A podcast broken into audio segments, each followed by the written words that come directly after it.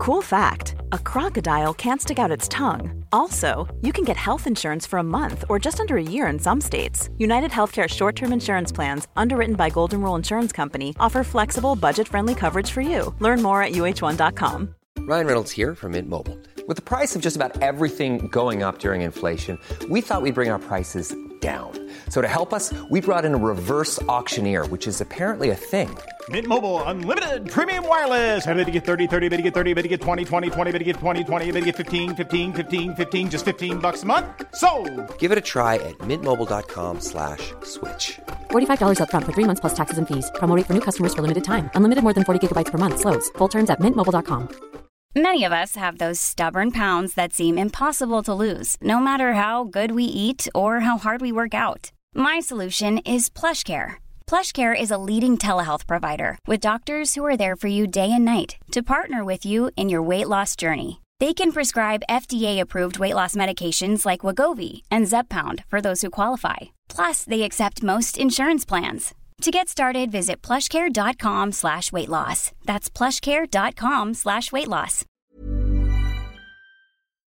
Welcome back to another episode of the How I Quit Alcohol podcast. For first time listeners, please be aware that not all of the conversations within this podcast are suitable for children. I'd also like to add a trigger warning that sometimes the conversations can get a little heavy. We may talk about things like sexual abuse, domestic violence, drug use, and alcohol use. And if you feel that that may trigger you, please do not tune in. Also, I'd like to add if you are a heavy daily drinker, please seek the help of a medical practitioner before quitting alcohol. This podcast comes to you from beautiful Bundjalung country. Please kick back and enjoy, grab yourself your favourite alcohol free bevy, and if you haven't already, do a gal a favour, please subscribe, rate, and review this podcast. Are you sick of feeling controlled by alcohol? Do you want to drink less? Do you wake up on a Sunday morning feeling really anxious and full of regret? I'm Danni Carr, and welcome to my podcast, How I Quit Alcohol.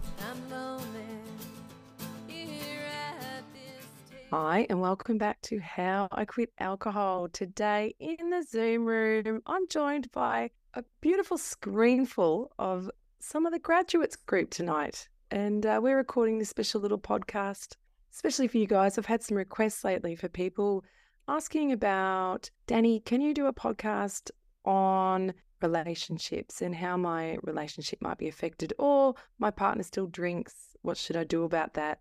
and various different comments like that. So tonight we're doing a special episode on that. The reason I'm getting all the grads in is because we all have very different experiences. We all have different relationships.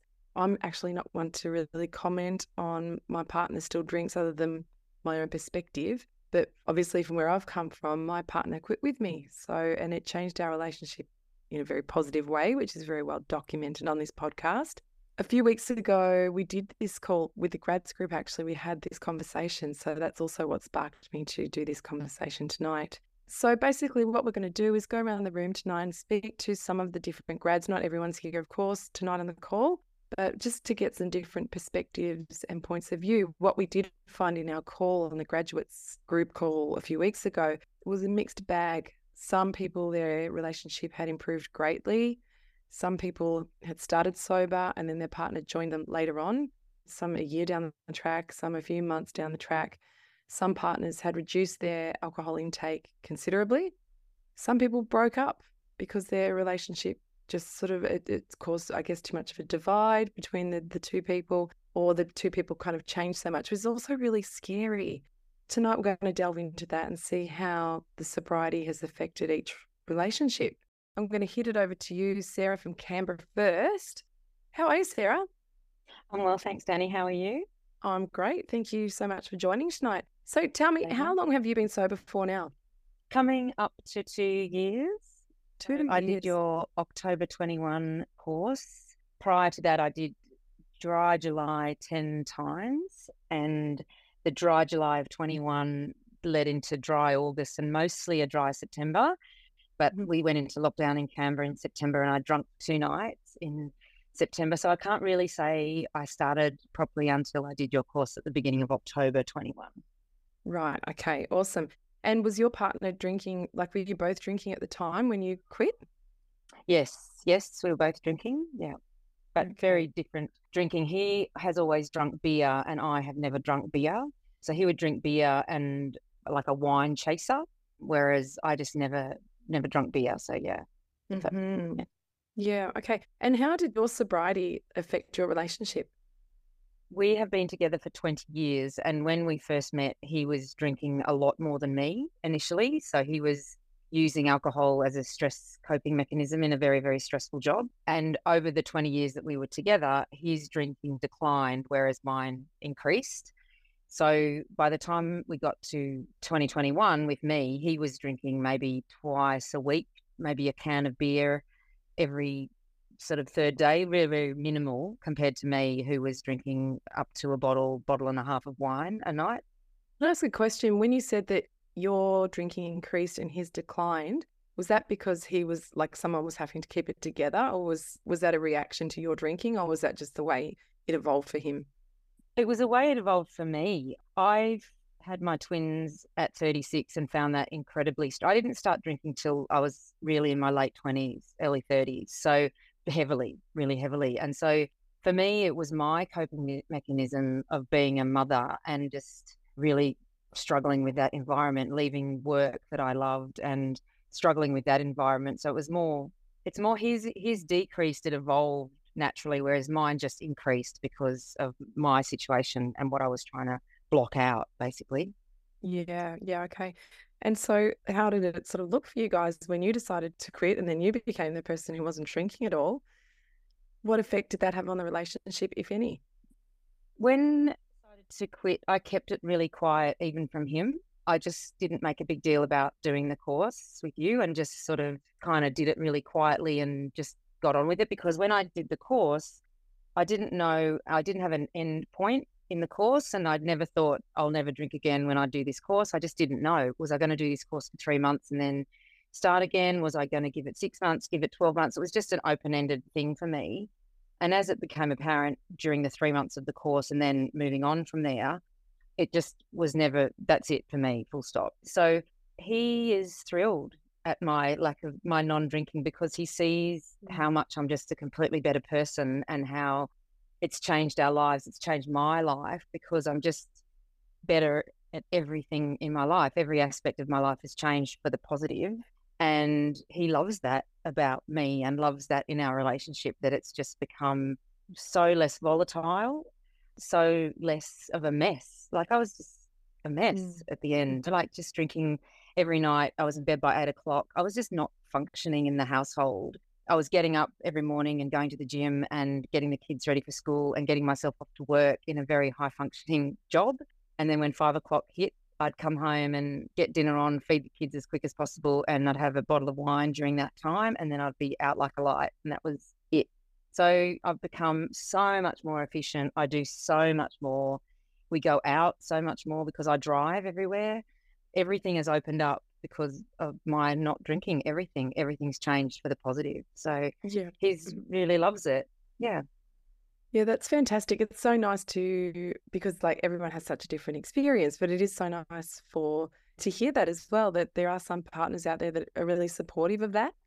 And of course, Yeah, that's not, yeah, that's not everyone's situation, but that's so great. Is he still drinking now? Sorry.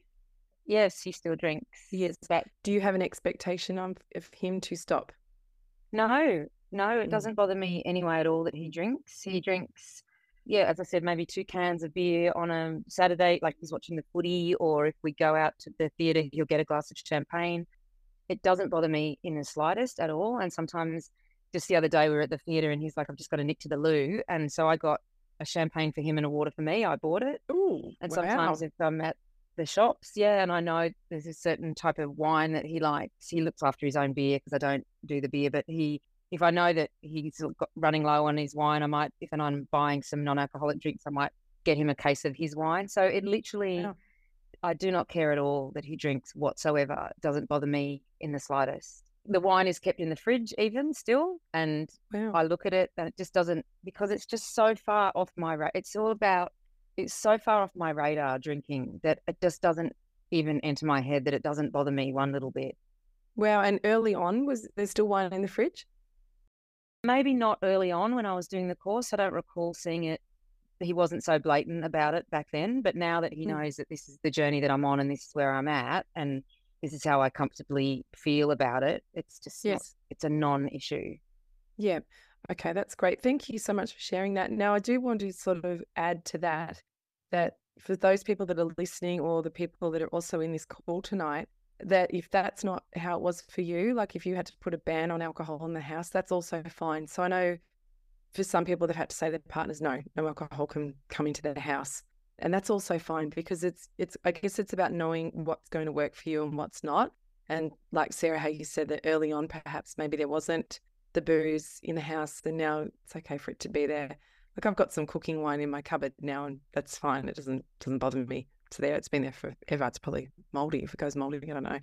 But you know what I'm saying? Like, because I know it doesn't bother me. So for people listening, don't. Uh, it's really important that if you just hear someone say something, and you think, "Oh shit, maybe I should be doing that too." That's definitely not the case. This is everyone's very different. Everyone's very individual, and it's about knowing your own needs and and what works for you. I love that as well, Sarah, because you're kind of you are sticking to your own lane, and this is very much your journey. You're not expecting him to give up the booze just because you are. I think that's a really important message for this call. Can I add? His drinking has never been is not his drinking in the last 10 years is not a problem. You know what I mean? He Mhm. wasn't drinking ex- like I was drinking excessively every night. He wasn't, and that's the difference. If he was a different kind of drinker, maybe I would have expectations for him to manage his health better. But the way it is now, he's drinking, it's not out of control like mine was. Yeah. He can have a good bottle of wine in the fridge that lasts for three or four or five nights. One of those people. Yeah, yeah, yeah, yeah, yeah. Okay, awesome. That's awesome. Thanks, Sarah. Thank you so much for sharing. That's great. I guess my thoughts on that are, I guess, just like what I said, and like knowing yourself and knowing what works for you. And also, it's very, I think this journey is a very personal one, and it's very much about staying in your own lane. Like, it's fine to have boundaries, which we'll get into later into the call, because some people have to put a very strong boundary if their partner's still drinking. That's really important as well. And that's part of knowing yourself.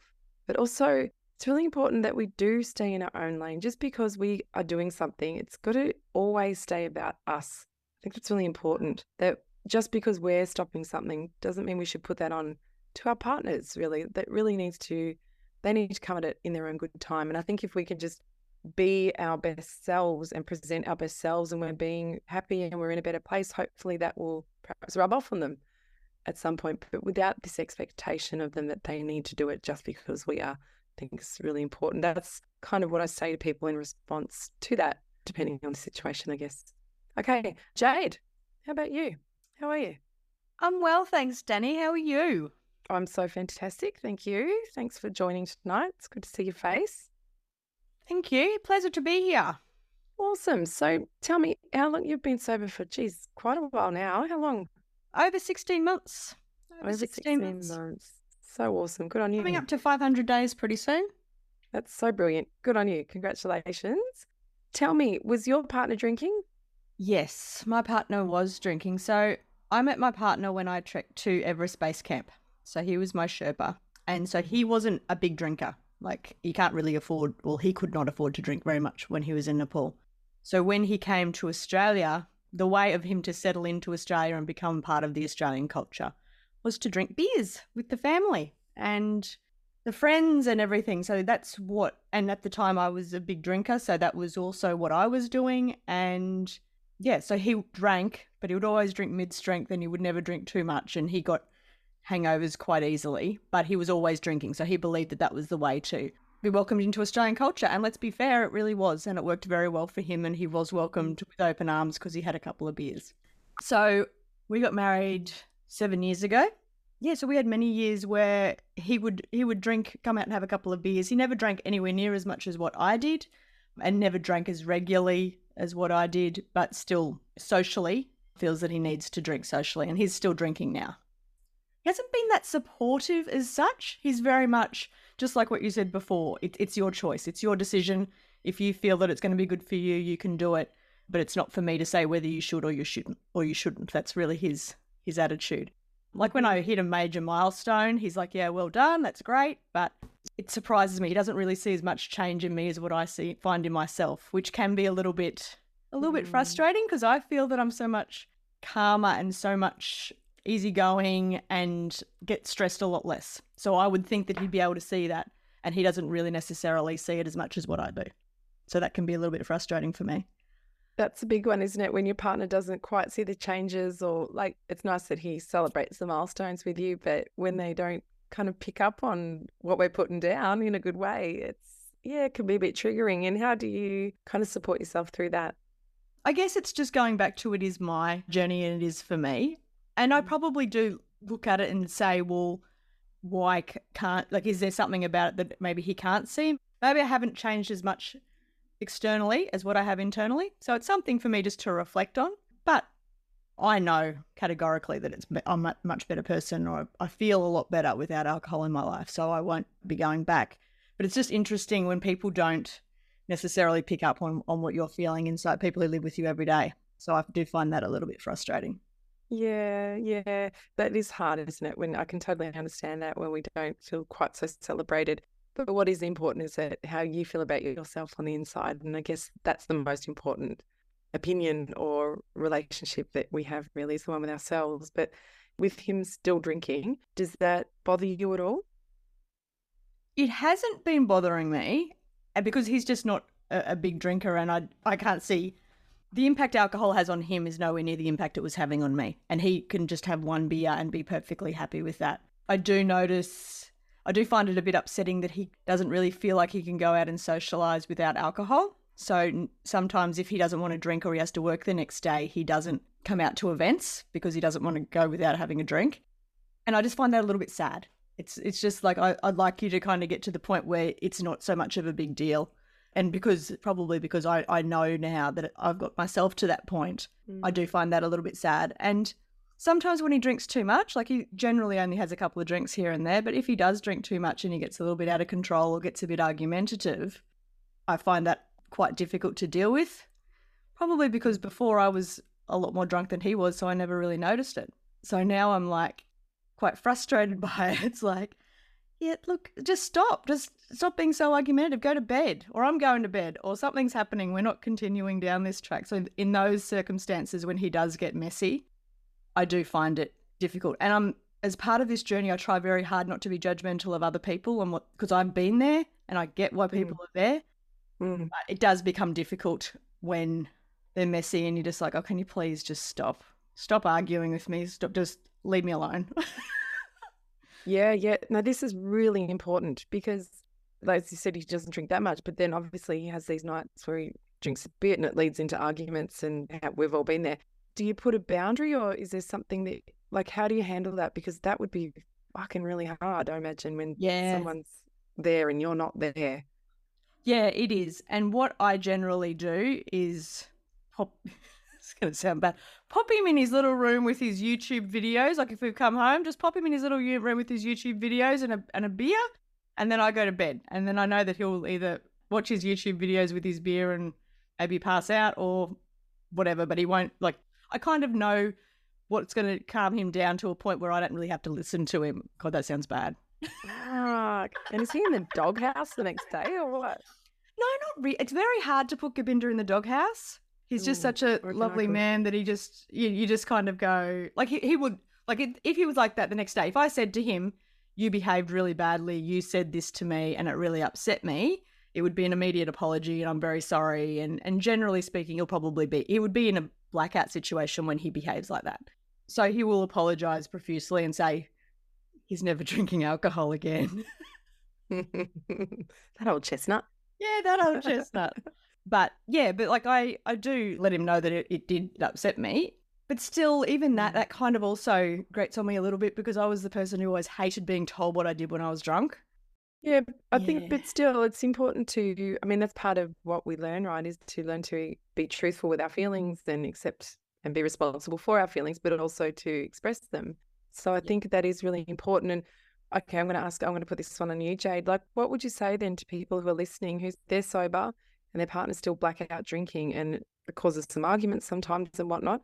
What advice would you give them? Yeah, I think I would give them the advice to let them know that it's upsetting them. So to open the lines of communication. So thanks, you just solved that little problem for me. Um, yeah, like open the lines of communication. Maybe if you know it's going to be a situation where they're going to get drunk, maybe you don't go out with them if they're going out with their friends or whatever. Putting your boundaries in place so that you protect your sobriety, but also you don't need to be around people like that. Like I, there's a lot of people who I'm not around. Other people in my life I'm not around if they're drinking. Mind you, having said that, there's a lot of people who I'm still around when they drink, and it's okay. And you know, we can kind of yeah, it's a circumstance, right? And we don't, nec- and this is the problem with alcohol. We don't necessarily know where it's going to end up until we get there. So it's just being mm. honest and open and, and aware of your feelings and probably looking into them a little bit more. It's only been recently that I've noticed I was very much, yep, he can drink or not drink. I really don't care. And I and I'm very much of the fact I can't change him if he doesn't want to change. It's nothing I can do about it, other than model the behavior. And sometimes he does say to me, like, you know, you, you don't drink anymore, and it's and, and it's working well for you And it does give him some thoughts about that, but he hasn't actually, despite all that I'm never drinking again, he hasn't actually strung together any meaningful days. But mm. yeah, I think it's around when you're seeing patterns and when you're noticing your own behavior, just being curious, being curious and compassionate about what that actually means and what might be coming up for you. Mm, absolutely. That's, that's great. That's great advice. Obviously, with Ash, doesn't drink, but I do have a family member who's very addicted to other substances, I have this boundary because it causes bad behavior. And so I make it very clear if I'm going to be spending time with them. So it's different because we're not in a relationship like that. But I make it very clear. I say, I love you. I know that you're using again at the moment. And if I'm in a situation with you and I start to feel that that's affecting your behavior and that starts to affect me, I'm out the door. And yeah. I make that really clear and I stick to it too. Like I just had to leave there. I was just there recently and I had to get out. So it's it's really important as well. Like if you feel that their behavior is affecting you, and it, I think there's nothing wrong with putting a very firm boundary to say, this is what is seems to keep on repeatedly happening. Perhaps if you're going to do that, you need to do it elsewhere, and then come back to me tomorrow. Yeah, that's sort of how I would also see it too. And then of course, Jane, like you said, like express your feelings, express how you feel about it, about how it's impacted you, because it's not nice when someone turns and you're copying the brunt of it. So this is not just for you, Jade. This is for everyone yeah, listening, obviously. Absolutely. It's hard to deal with, and it can affect our self-esteem and all sorts of things. So I think it's really important to express your needs and to say how that's affected you. Yeah. Thanks for sharing, Jade. That's My pleasure. Amazing. Okay. Great. Awesome. I'm going to head over to Alicia because I know you're going to have some great insights here. Hi. Hello.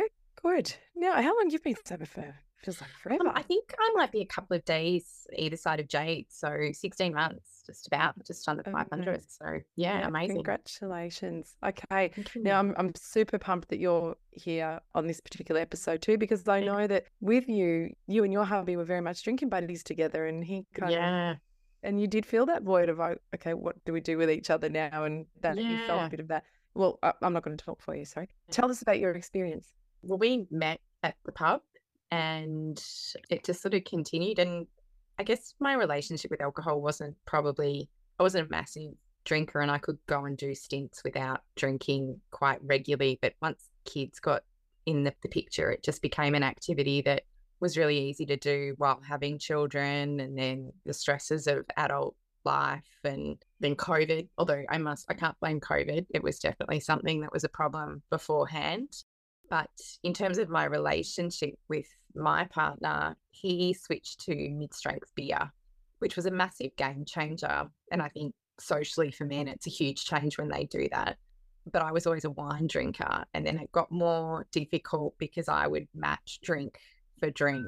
And so he would have three or four beers at night and I'd be having a bottle of wine. And we just, yeah, it was just, it wasn't an even match. And then on the weekends, he would drink more, obviously. And then I'd be, yeah. I, and as I was getting older, it was just affecting me more and more. And I'd had a million day ones. So it was really, yeah, once I finally made the decision that it was for me, this particular topic really was probably the biggest challenge for me, not for him. Like I'd really changed the rules and he wasn't playing the game anymore and which I totally respect now. Now that I've got time, there's been some distance between that decision. I that's his choice, and I totally respect that as well. He drinks differently to the way that I sort of ended up, and I mean, I probably wish he drank less, but again, that's that's something for him, and I'm okay with it. Our relationship was fundamentally really good, even when we were drinking. So I think that's probably a big one that if a relationship's not healthy, and, and that might be all sorts of different reasons for that, whether it's just not a solid relationship or it's abusive or which which mine certainly isn't. But I grew up in a household that alcohol made my dad really abusive. So I've I've seen that as well. That I think once you become sober and you can step outside of your relationship a bit, then that would be a reason to probably go, oh, well, this isn't worth getting through this difficult change. Mm. I think I changed the rules and I fully accept that. But because my relationship is fundamentally really good, it's worth working through. Mm, absolutely. So I remember at one point in the challenge where you felt like I'm trying to remember exactly, but I remember that what you'd sort of approached with a group in the Facebook group was that it was like, oh, how do I connect? How do we connect now? Because we used to sit out the back by the pool and, and drink beers together, yeah. or however that looked. And yeah, how do I connect now? Like you felt that kind of missing, and that's so important.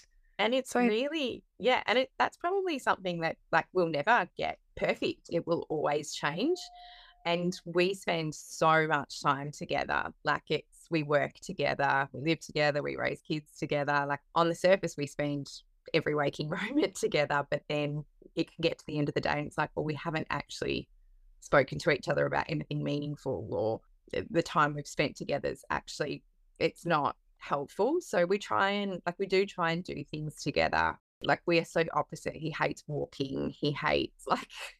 We struggle to find common ground, or I walk too fast. Those sorts of.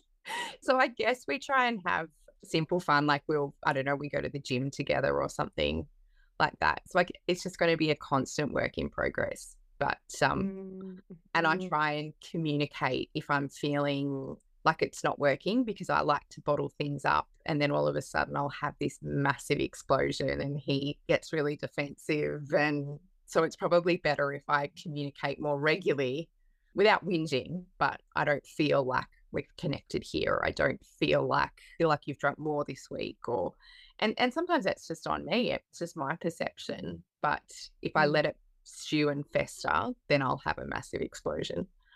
That's awesome. Thank you so much for sharing that. And it's like what you said is really, really important, like finding other ways to connect with each other. So we used to have this connection with alcohol. Now, how do we connect? So finding those things yeah. that, where it's common ground, where it's not like you charging your head, going around the botanical gardens 50 miles an hour, because you are very fast. I've walked with you before and you, you, you've got a good pace on you.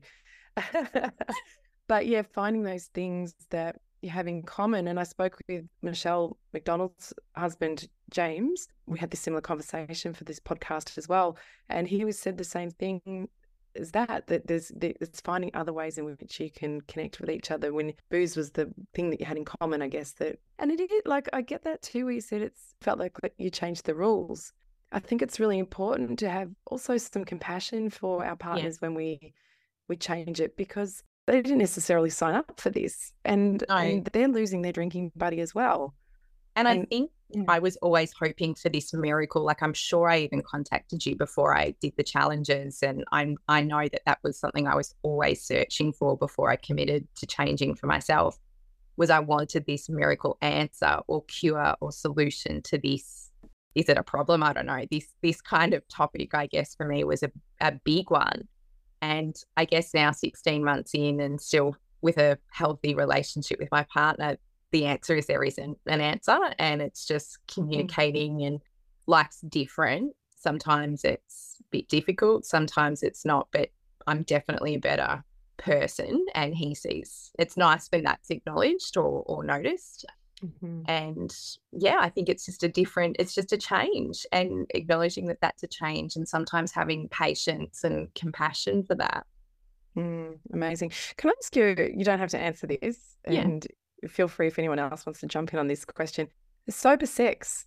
Do you find that being sober changed your sex life? Because I find, all right, I'm just going to say it here on this podcast to all these listeners but it's it's definitely not as as cray cray as it was before. That's all I'm gonna say. No, it's not as crazy. I think like you feel like a virgin again at first. It's like, oh, hang on, I I, I felt very vulnerable But then if they've had a few drinks, well, what does it matter? Like it's yeah, it is what it is. I, I think it's easier than what I would find sober dating to be. And, and that's just my take on it. I feel like we've got kids, we've, he's been at the births, he's seen the best, the worst. What's the worst that can happen? Like, he'll remember if I farted halfway through. Like, like ah. I think one thing we do have in our relationship is we, we do have a good laugh. So yeah, it's deep. Again, it's just another example of things are different and that's okay. Yeah, it's just allowing the differences to be there. I guess if both parties feel okay, and I think it's very important that the communication stays open. So, also, this is not for you, Alicia, but for people listening, it's really important to keep checking in with your partner too. Not that we don't want to go and change what we're doing for ourselves if they're not feeling great about it, but just to keep the conversation going. I think it's it's still important to hear what they've got to say. Yeah, and just just keep talking about it. Just keep the conversation flowing about and just yeah. like also I know that after work or whatever, we used to have this real routine of sitting down and having a couple of drinks and and winding down for the day. And as much as I don't really feel like I need the alcohol free drinks anymore, I don't even want them a lot of the time. It's important for my partner to have them in the house because it gives him that sense of routine. We still get to wind down. And a lot of the times I'll say, oh, just actually, can I just have a soda water or something else? But I think for our routine and his routine, it was, it's really important. And he will actually buy me some sometimes. And it's the last thing I feel like, but I'm just like, oh, it was a really nice gesture. So I'm going to, I'm going to force down a, drink I don't want. Oh, because it was sweet. nice. Yeah. A nice yeah. gesture. That is really nice too. Like if your partner's making that effort to go out of their way to buy you an alcohol free option, even if it tastes like cat's piss, I reckon still give it, still drink yeah. it. Yeah, yeah, absolutely. Thanks, Alicia. That's, That's amazing. Okay. Thank you so much. Okay, so next I'm going to head over to Deb. Hey, Deb, how are you? Hi, Danni. How are you? Thanks oh, for having me on your podcast. That's all right. You're so welcome. So, Deb, tell us how do you feel like your sobriety changed your relationship? Did it lift the veil or what happened for you? Completely lifted the veil to a person or to who Deb used to be.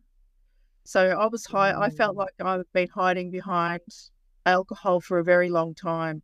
Wow. And being on the sobriety journey has opened so many avenues and possibilities for such a, a different life. And it takes me right back to probably when when I was 30, even before I met my husband and I was a different person. I was Deb and I was enjoying life and I was very different back then. I think I've what I've found that getting married and everything was uh, all a, a security thing for me. Oh wow. Okay. So when you're kind of finding you're getting married, perhaps I'm not saying this, but for some people, could be like getting married for the wrong reasons. That we kind of find ourselves in a situation where we might not have been so happy, perhaps, or it's not what we thought it was going to be, or it didn't fill that void in us that was perhaps mm. there. And then realizing once we we fill it up with alcohol, mm-hmm. and then once we take the ho- alcohol out again, the void is still there. Lo and mm-hmm. Behold, and so mm. sometimes it reveals that that there is a big void in this relationship and perhaps alcohol was filling that void and that's no fault of the husband's or the wife sometimes if it's a husband mm. that's noticing that it's no fault of theirs. It's actually that something that was within us. There was a void that was within us that we were hoping would fill from some external, whether it was the husband or the alcohol. Yeah. And now it's like, okay, it's here, and now I'm, I've got to deal with this and mm. perhaps I'll have to deal with it on my own. Or with you, Deb, obviously you guys are going your separate ways. Do you have a real peace with that? Like now that you're kind of doing a lot of work on yourself, and, and how do you feel about it? I do feel at peace with myself. I feel that being married was a whole process or building a, a stepping stone for my next chapter in my life, which I feel really good about. It's prepared me for what's next and I know that I'm blossoming into a different person, or even the person that I was back. Well, you know, even my inner child is coming out, blossoming. I, I, mm. I know that Deb is in there, the person that I used to be. I'm really, really starting to enjoy spending time with myself and looking forward to the future. Yeah, amazing, Deb. without without alcohol and yeah. It's amazing. Yeah, that's so fantastic, Deb. It is important. There's so many people that their relationship doesn't last sometimes when we go sober because, like I say, if there was a void there initially, and most people know it too, probably in pre marriage, they kind of know, but they just choose to ignore. And so, some, you know, obviously there's going to be those changes. And for some people, that stops them going sober because they know that if they take out the booze, they're going to be left with, I've got to face this void that's here in my marriage. So that's amazing, Deb. Thank you so much for for sharing that. I know it's a big share, and thank you so much for that. Thanks, Danni. Thank you. Oh, what about Nicola? Hi, Danni. Hello. How are you? All the way from the UK. Yeah, I'm good, thanks. So good to see you.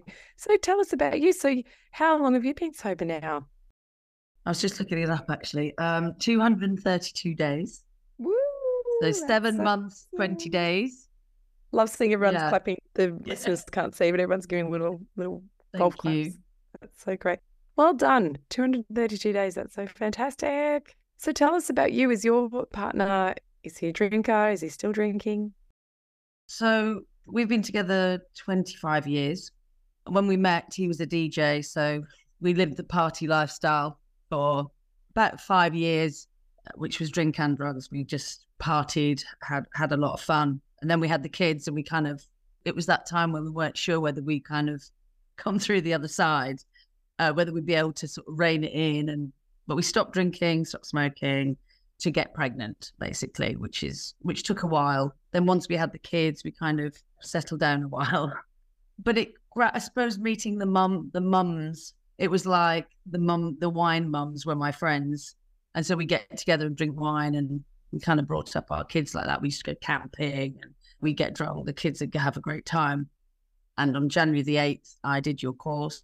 I'd been listening to your podcast for about a year and a half, I guess, before I did the course. And I'd been reading books and I was just crying a lot, really. I was relating to a lot of what was being said. And I absolutely loved the po-. I binged all of them and I think that's what spurred me on. So I feel like it's something I've wanted to do for a very long time because although I was a party girl, I actually really love the yoga meditation side of things as well. Love spending time on my own, kind of I've always been interested in that that side of things as well. So I stopped and Patrick said he would give it up for a month and do dry January. And to be honest, he just never went back to it, which was um, a bit of a shock. And he kind of he's he's so he's done the same as me, except he's literally done none of the work. He's just done it quite easily, which is really annoying. But mm. um and yeah, it's been in a way I found it easy to give up alcohol. It wasn't that wasn't an issue. But I think for us it was there was definitely some rocky months where it was just what are we going to do now? Because that was mm. literally our life. Like we were still, we still got loads of mates who party and drink, and we were still doing that. And mm. yeah, I think it's just been that. Okay, can we still do that? Do we still want to do that? So we actually probably had a bit of time out, and then gradually we've sort of gone. We dip in and out now, I suppose. We have cards night with our friends, which is a weekday, so that's a bit less. They they have a few drinks, but it's not crazy. And occasionally, if we do get together when it is a bit more party party, to be honest, my husband just loves making non-alcoholic drinks. Like that is, we have everything. like we really, yeah. So we we we love the beers, and we. I mean, I never drank beer, but I love. I found some really nice gluten-free beers, which are which are really lovely. We make mocktails, and we just spent a week in France with seventy people. And oh. honestly, I know it was a bit crazy. It we stayed in this sort of chateau, and it was brilliant. But I was worried about it before I went because I was really, really into wine. I loved wine. And I did have a little moment of, oh, it's going to be really weird. And is everybody going to be drinking wine? But actually, it wasn't like that at all. And in France, they had an amazing like, non alcoholic section. I mean, better than here. I mean, uh, probably, they're probably full of shit, but you know, we, we, we, we got them in. We got the fizz in, we got the wine in, we got the beers in. And I actually really still like having a drink, especially in that party situation. I like to look like I'm having a drink. You know, I don't have alcohol in it. Yeah, exactly. Mm-hmm. Exactly. That is so awesome. So, firstly, yay for everyone listening who's planning trips to Europe because that comes up so much. People are like, "Fuck, I'll go to Europe. Now I'm going to do this." So, there's so it's great to hear that there's so many options available. That's awesome. What I want to, and I also love that your husband's really into the non-alcoholic drinks. You guys should start your own TikTok. That's just what came to my mind. that would be awesome. but also, what's important and what I want to circle back to is where you said that there were times when you were kind of like, "What the fuck." now. Imagine it's almost like when the kids leave home and then you kind of you're looking at each other going on now what who are you yeah. so what, what did you do with those times like where you were in that situation where you're like well, fucking now what what did you do Mm, I mean, we, I would say we kind of hunkered down for a while. We just sort of spent more time together. I mean, I spent more time at home. I was definitely more present. He works a lot, you know, and he was basically run ragged. I mean, I don't really know how we, how, I don't know how we did our life before. I mean, I, I really don't. So we just spent a lot more time having chilled weekends, which was like amazing. Oh, actually, Monday morning was not hideous. So that that was nice, just just getting through the weekend and actually spending quality time together. I would say now it's taken still taking time to get to that bit of oh, what's our relationship? What are we doing? But when we went to France, we were really like partners in crime. Like people were up drinking really late, and we go to bed at half past eleven with um, herbal tea every single night, and that was really, really nice. We just went on a yoga retreat together last weekend, which honestly, I mean, we're very different. Me and my husband. I was listening to Alicia and thinking, God, that is so my husband. Doesn't like walking. Says I walk too fast. I've got lots of interests. He, he has got interests as well, but we we sort of do different things. The yoga retreat was really interesting because again, I love that stuff. I I I, I was in my element. And on the Saturday morning, he woke up and just sort of said, "Oh, yeah, I don't know if I'd do this again." And I was like, "We haven't done anything yet. Like it's Saturday morning." because he finds it quite hard to kind of relax. And he's like, oh, it's really sociable, this one. And I was like, yeah, it's quite unusual to be this sociable in a yoga retreat. But Hmm. anyway, by the end of the weekend, he was so zen. And he was like, I'd definitely do it again. So I was a bit like, I'm not sure how I would feel about that. Normally I go with girlfriends. But my thing. Yeah. yeah, but I think and we're going to Croatia in September for a week because the French trip was 70 people and it was not a holiday. So we're going to Croatia and that'll be our first holiday on our own where we will not be drinking. And I mean, we just can't wait. We were talking about it last night, saying like we'll have literally that we'll be getting up early, we'll have the morning, the afternoon, the evening, you know, we'll have the whole shebang. And that is freedom to kind of do whatever you want whenever you want, having the energy to do it. Yeah, I think that's the uh, joy of not drinking. It's just like for me, it's a bit like when I gave up smoking. It's like that freedom. You're not constantly thinking about when you're going to do that next, when you're going to have another cigarette, when you're going to have your next drink, when I'm not going to drink. Mm. All of that has gone. So my Yeah. whole life, I feel, is is just freed up. Yeah, it's pretty um, pretty amazing.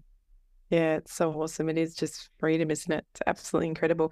And look, I love that your partner is is willing to try things like willing to go on this yoga retreat and willing to change his mind about it and willing to try the drinks. I think that's so awesome. So anyone whose partner perhaps is not being willing, play them that part of the podcast. and give them a bit of a nudge or give them the dirty side eye. That's great, Nicola. I'm really looking forward to just seeing how you both progress. I think that's so awesome. Thank you for sharing. Thanks, Danni. Amazing. Thank you so much. Okay, so going over to Sarah now, the other Sarah. How are you, Sarah? Good, thank you. That's great. So, how long have you been sober? A mere 87 days. Yay! So- Everyone's giving their golf claps. Tap, tap, Yeah, not quite, not quite in the hundreds Yet. Yet. Yeah. So you were just on the last uh, challenge group, which is so awesome and so awesome to see here. And, and congratulations on how far you've come. It's amazing. Yeah, it's awesome. So tell us a bit about with your relationship, how it looks for you with you being sober. Is your partner still drinking? Tell us a bit about it. He's really pleased that I'm no longer drinking. Ours is a, maybe a slightly different story. I was sort of the daily drinker, secretly drinking, up to a bottle of wine a night and mostly managing to keep that fairly hidden. And so it was a really big disconnect in our relationship. And I've uh, just, I mean, doubled down on all the guilt and shame stuff. In retrospect, he'd been concerned, uh, um, you know, for some time, but probably hadn't known how to really say anything about it, but would find the odd empty bottle of wine in places. So it was a very uncomfortable thing between us. And he's never, he's been like some other people have mentioned, the person who could have alcohol in the fridge but not drink it. So it was a big relief to be able to. I sort of started listening to the podcast by myself when I was sort of starting to feel pretty scared about where I was at. So I just, like other people have said, sort of binged that started to feel a lot more comfortable with the fact that it was going to be okay. And then was probably only a matter of weeks that I was able to sort of talk to him about it.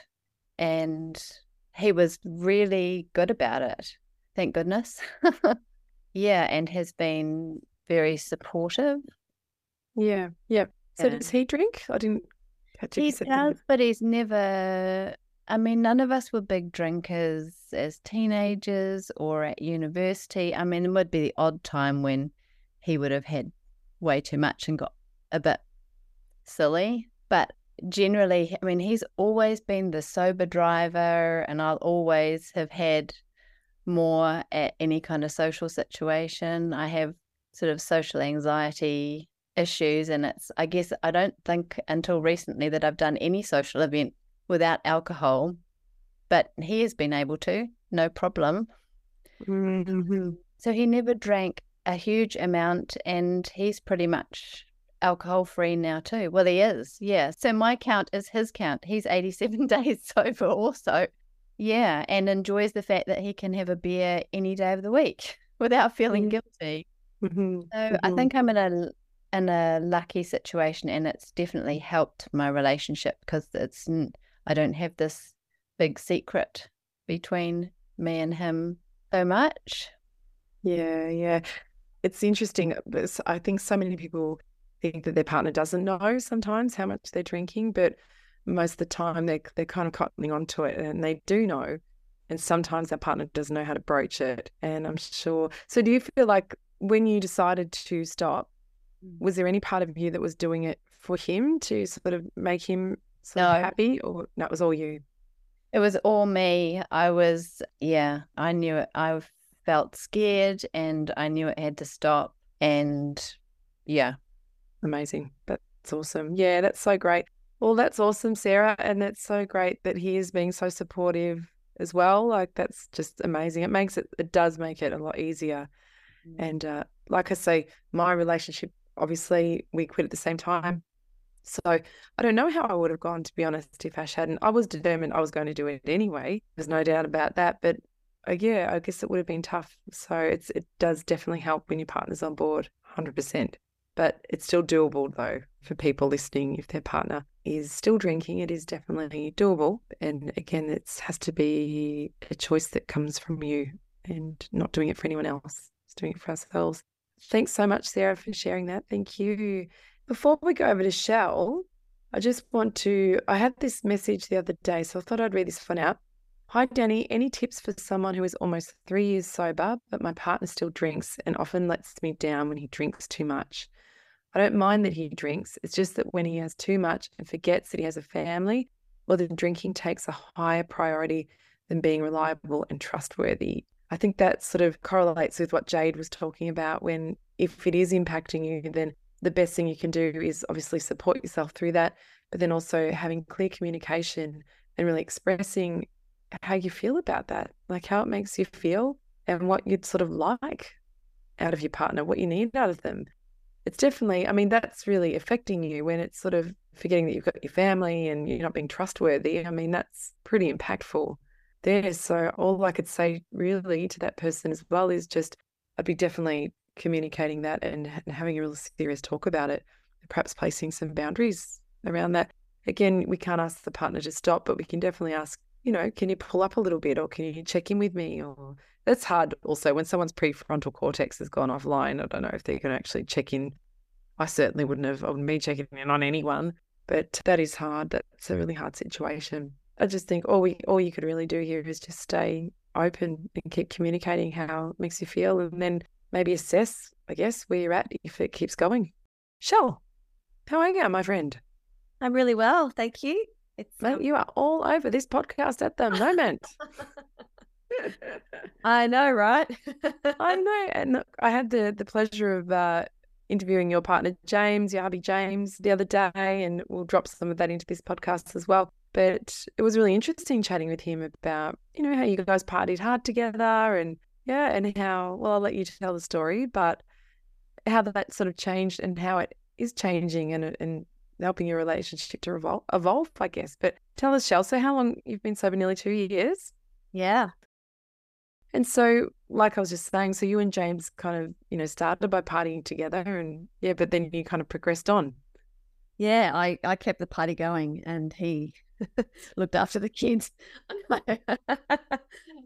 it was always a big part of who we were. We've been together since like 1903. So we have a long history and we didn't have a lot in common when we were sort of starting our relationship with each other, but we had the ability to have a drink or to have a laugh and those sorts of things.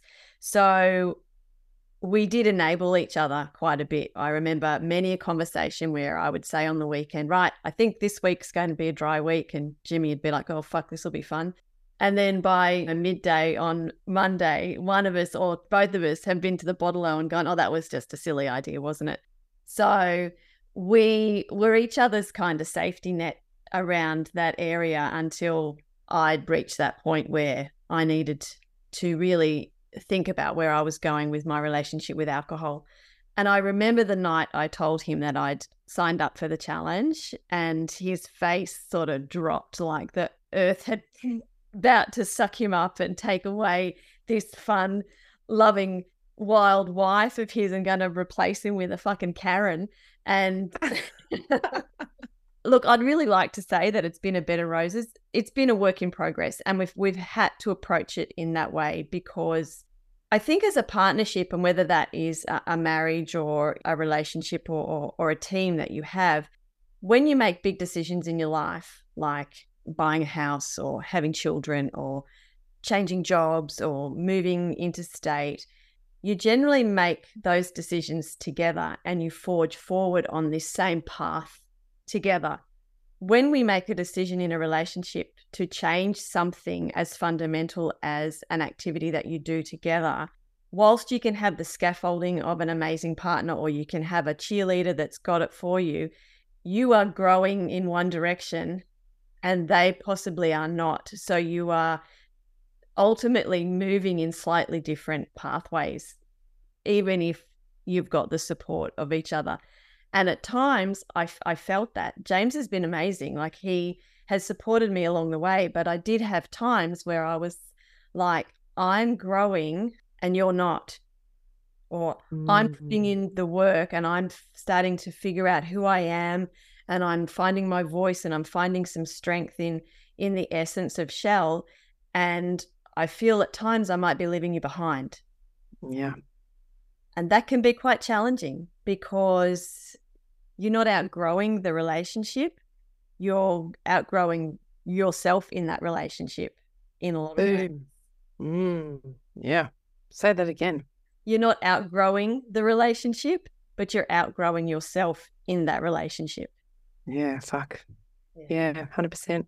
So early on, I had to put in some boundaries. So James hasn't had a drink this year, so he's coming up for eight months, but he was still drinking as I went through the bulk of my sobriety. So I had to put in some pretty good boundaries for me because I was such a sneaky little day drinker. I needed to know that I had my own safety net around where stuff was in the house, but more so in the intimacy side of things, like I had to say, you need to brush your teeth, dude, if you want to have sex, because I'm not having sex.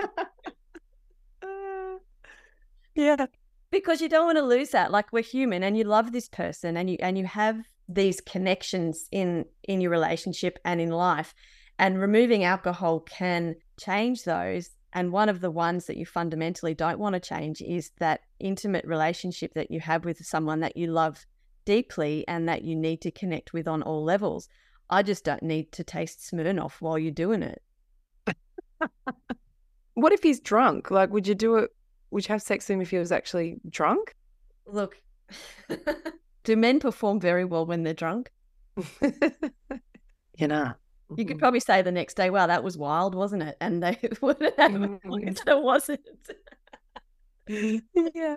So I put in boundaries like that, and, and I was really clear in stating my needs, which I think was a really big step for me altogether in the relationship. But just saying, I'm moving forward, and this is how I how I want it to be. Just wanted to add, uh, that's such an important boundary, like no sex. This is one thing that went on the grads call the other week when we all talked about this. There was quite a few in that group that said they just made this hard and fast rule. If you if you're drunk or you're drinking, we're not having sex that night. Like that was the boundary. Firm, shutting up shop, and, and try again when you're sober. Friend, I was going to say mate, but some of the guys might have had that. I can't remember now. But yeah, uh, yeah, it was it was a firm boundary, and I think that's a great one. Like like you say, you don't want to have to smell the alcohol all over them, and no, yeah, no. Alicia, you know, Alicia touched on it before when you start having sex as a sober person, it is quite vulnerable because you most of us are used to having a reasonable amount of lubrication in you, you know in what we've drunken and hope is that a pun in other places as well if they're doing it right.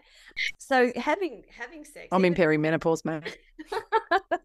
having relations with someone that you've been with, even if it, you've been with someone for a really long time, and you kind of they've seen the the the good, bad, and the ugly when you haven't got that Dutch courage, it, it's it's quite a places you outside of your comfort zone a little bit. So to be mm. doing that mm-hmm. with someone who is either smelling of something that you don't like or is is slightly on a different planet than you are at any given time, that can yeah. really contribute to where you are because you're not really connecting with each other. You, you you're not on the same page or on the same sheets. I tell you what is sexy though, when you do like own it and you just like you you're just doing it like you're really embodied and you're there and you're like confident and i think that's really that is sexy when you don't need the booze to give you that confidence to just to be there and be present and and like yeah really confident in your body and how you want the sex to sort of be. I reckon that's a lot sexier than just you know absolutely 100% so some of the things we have started doing now that we are james is sort of on this similar path to me is obviously we don't have the the the boozy lunches or the you know we used to have holiday Mondays where we would just make sure the kids were at school and we'd sort of start drinking at lunchtime and those sorts of things. We do a lot of fitness stuff together, but we've also started reading or listening to books and we come together on the weekend after a couple of chapters and debrief on what the book is. And some of that's been sobriety based, some of that's been relationship based. And it's really good because you get a whole new perspective. And it's probably something that we would never have even contemplated doing as drinking Jimmy and Shell. But it is a real eye opener to what your partner thinks about the same words that you've read because we come from such different places and have such different mm. opinions on those sorts of things. I love that. Yeah. One of the other things we've done is we've bought a pack of these conversation cards. I don't know if you've seen these around, and they're pack of about 52 cards and they cover all aspects of your relationship. There's, there's bedroom ones, there's adventure ones, there's relationship ones. And every day you pull out a, a, card and it has a question on it. And it's a really good conversation piece as well because you you get to remember stuff, get to mm think about where you want to go, you get to grow on it. And I think even down the track, you might possibly answer those same questions a little bit differently. So that's a, just a little connectivity thing that we've kind of added in because we've got the space to do it now that we yeah. haven't got alcohol there. But it's been a journey, it's been a growth for both of us. I love that. So early on, did you expect James, you know, because you guys were drinking buddies, even though you were drinking probably more than him in the end? Like, did you put that expectation on him? Like he said that he's been sober for eight months. How did you broach that with him? Like, was it just like you stayed in your own lane and he did whatever he wanted, or? Yeah, I never had an expectation that he would stop, and I didn't place that on him. I was very vocal about what I needed in the space to be successful, but I didn't say, I need you to do this for me, or I want, you know, or I'm doing this for you, because I don't think, I don't think I have the right to ask someone to do it for any other reason than what they want to do it. And I don't think if you're not in this game for yourself, I think that's fraught with danger. 100% Shell. Absolutely 100%. It's got to be, yeah, like about you and your choice. I had a message from an, another lady that came through on my Instagram, and she was saying that she wants to quit, but her partner still drinks, and she's waiting for him, like she wants him to stop with her, otherwise she won't quit. I thought, well, that's very interesting. And my response to that is that you can't kind of like, I think that's kind of looking for excuses. Wouldn't you say, Shell? Like, if someone's, I've got to wait for my partner to quit until I quit like what you just said, but it's it's not taking ownership of what of what you want, right? Like if you want to quit, you can't wait around for everyone else or everything to be perfect so that you can do it. It's just like if you want to do it, you do it. I think maybe using the excuse that my partner's not going to stop, it's just an excuse, right? Would you agree, Shell? Yeah, absolutely. I think that gives you an internal permission slip to keep drinking because I'm just waiting. We want to do it together. It's going to be a joint thing. It's going to be, this is what we're going to do. I'm just waiting for him. It's like saying, I'm mm. waiting for the, the gym to come to me so I can start working out, or I'm waiting for the cheesecake shop to stop selling that particular cheesecake, or whatever it might be. It kind of gives you that little that just the wine bitch only needs a little bit of ammunition to get really really loud and and if mm. th- that's the the dialogue that you're having i think that that is definite out Oh, absolutely. And I think you don't need to change anyone else in order to change yourself, right? At the end of the day, like if you want to change, it's about you and you making those changes. It's got nothing to do with anybody else. Like I said earlier, stay in your own lane. And it's easier to change yourself than it is trying to change other people. That's for sure. Absolutely. Absolutely. It, it's it's so mm. is. I think you have to do it for yourself. And if you're fortunate enough that along the way your partner jumps on board, that's mm. amazing. Mm. But at the end of the day, we're making choices for ourselves and we have to be able to navigate through our relationship. And I think the bulk of that comes down to being able to communicate. And once we get in a sober space, I think we would all agree that we can communicate so much better and with so much more clarity that we can express what our needs are and we can be really receptive to the needs of our partner as well. I know me as a mm. drinker, like once I got my back up or I didn't want to have a conversation about it, it was like, nah, not happening, not happening. So, yeah.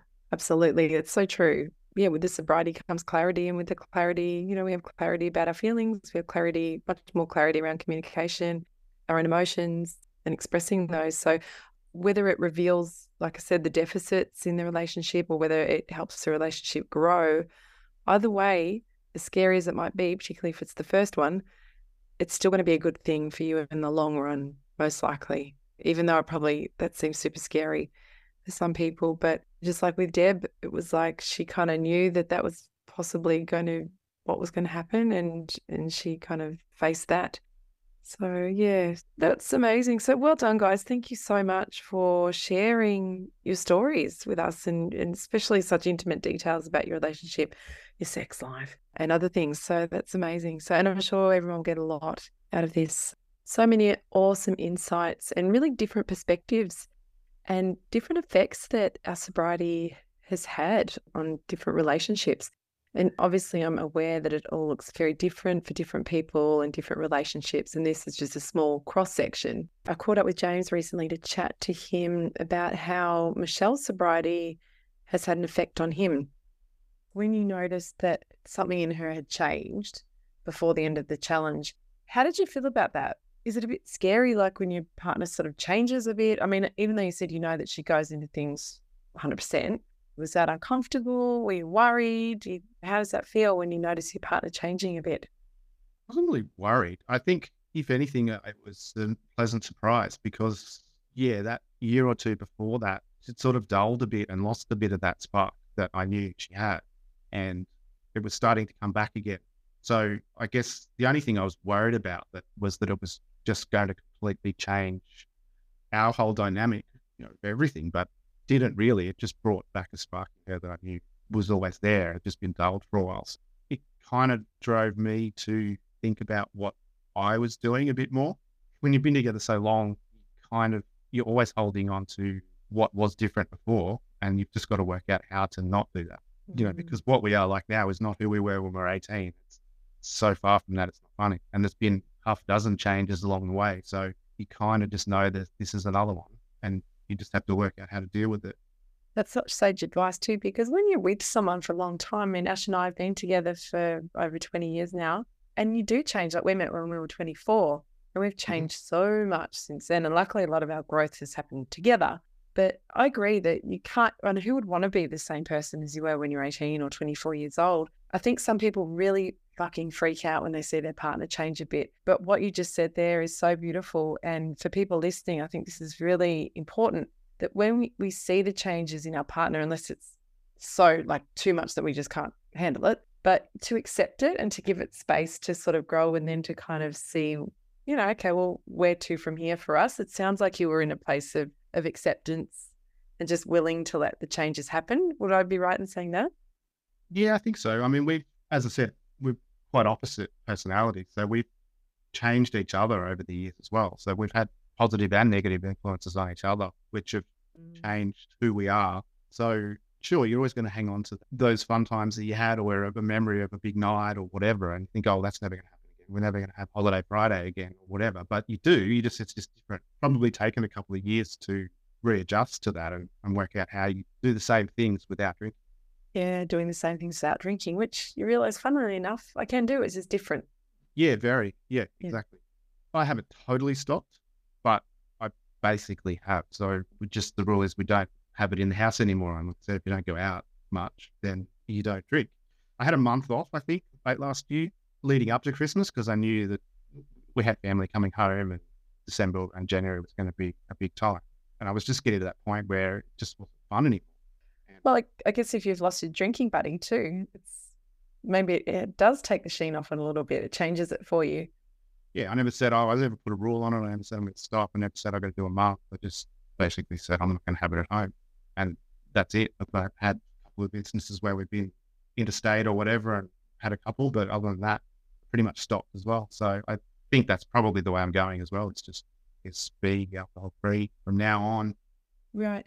Uh, that's really great though too. How you can just kind of slowly adapt into what kind of into what Shell's doing and just make changes. And I find that happens a lot with people that have done the challenge or people that have coached that that they stop and their partner usually ends up either a cutting down dramatically just because they've lost their drinking buddy or or they stop and they just end up joining the partner. So it's it's really cool because if the partner's sort of willing to let the changes happen and be open to it, there's great benefits for them too. So how are you feeling? Like have you noticed a difference in how you feel just having cut down so much?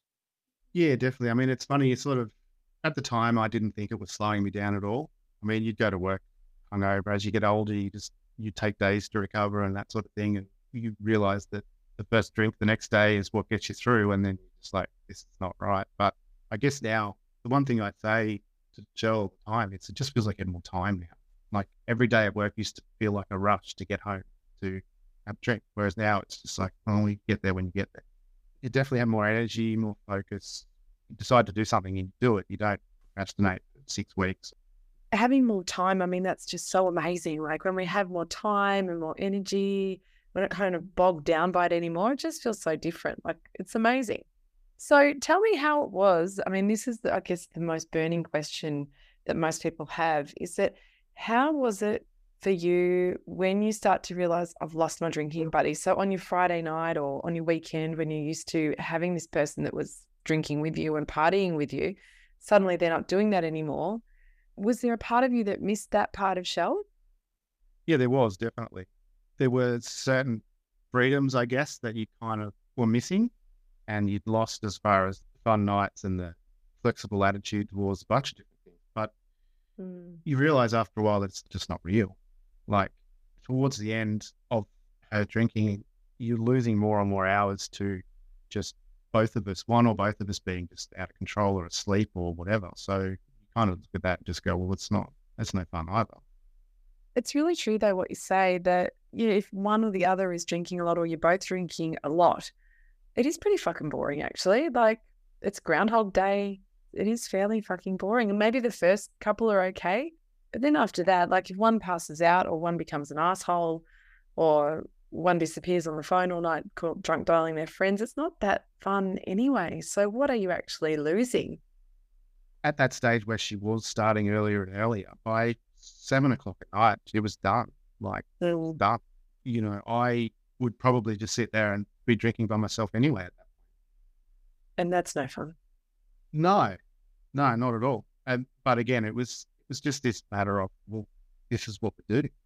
So now looking at Shell and how far she's come, and she's two years down the track, and you, do you feel like you're getting the old Shell back? You said that there was she'd lost a bit of her spark a couple of you know years before she'd stopped drinking. How's things now? How's things for you guys now? How do you feel about seeing her so kind of empowered and emboldened as she is? Yeah, it's funny actually. She's the same but totally different at the same time. So she's mm. become much more confident person, which she always appeared to be.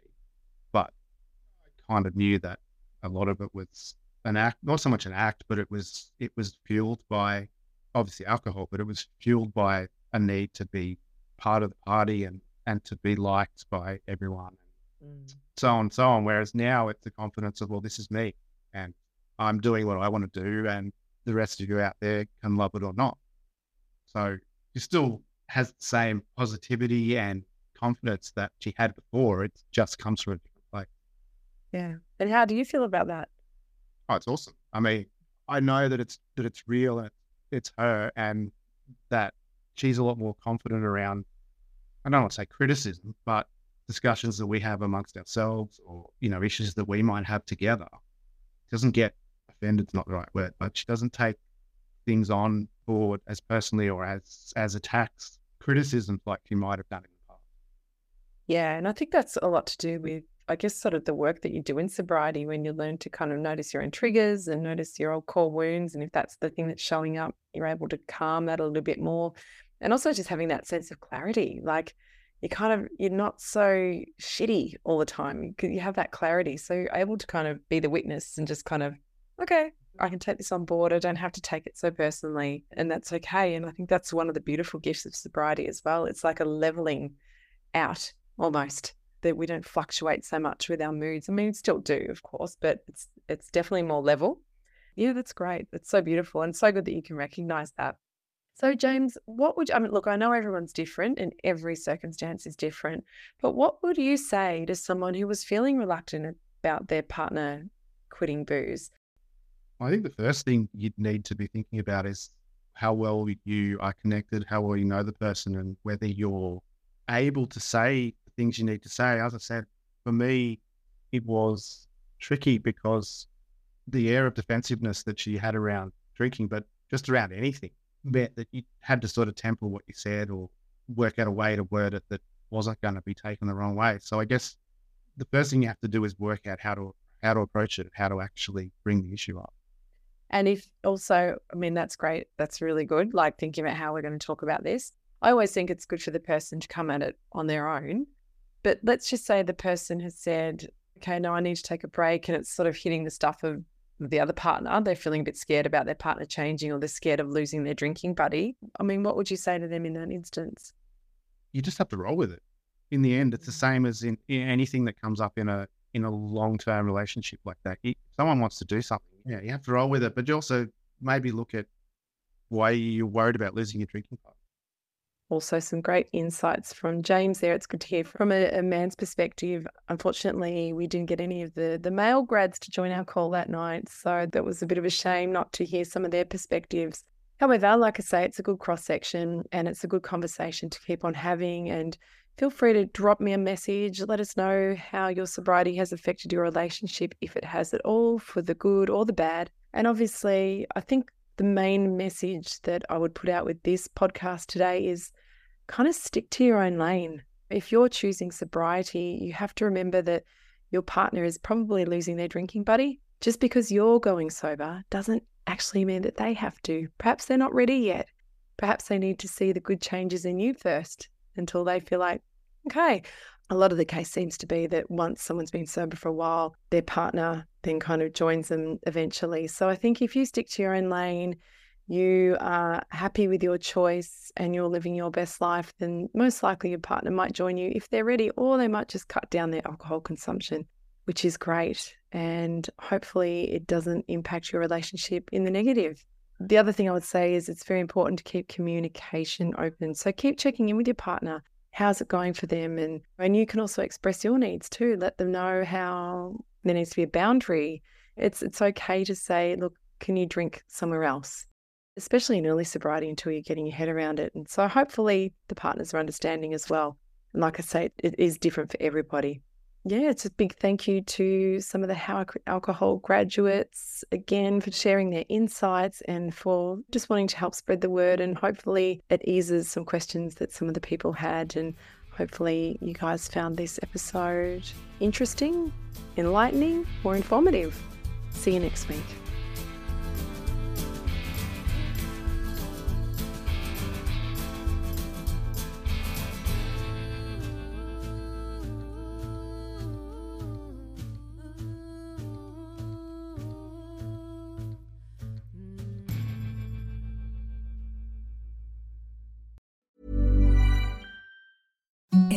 The softest sheets you've ever felt. Now imagine them getting even softer over time. That's what you'll feel with Bowl and Branch's organic cotton sheets. In a recent customer survey, 96% replied that Bowl and Branch sheets get softer with every wash. Start getting your best night's sleep in these sheets that get softer and softer for years to come. Try their sheets with a 30-night guarantee. Plus, get 15% off your first order at bowlandbranch.com. Code BUTTERY. Exclusions apply. See site for details. How would you like to look five years younger? In a clinical study, people that had volume added with Juvederm Voluma XC in the cheeks perceived themselves as looking five years younger at six months after treatment. Look younger, feel like you. Add volume for lift and contour in the cheeks with Juvederm Voluma XC. Reverse signs of aging by adding volume to smooth laugh lines with Juvederm Vollure XC. For important safety information and to find a licensed specialist, visit juvederm.com. That's J U V E D E R M.com. Not for people with severe allergic reactions, allergies to lidocaine, or the proteins used in Juvederm. Common side effects include injection site redness, swelling, pain, tenderness, firmness, lumps, bumps, bruising, discoloration, or itching. There's a risk of unintentional injection into a blood vessel, which can cause vision abnormalities, blindness, stroke, temporary scabs, or scarring. Talk to a licensed specialist to find out if it's right for you.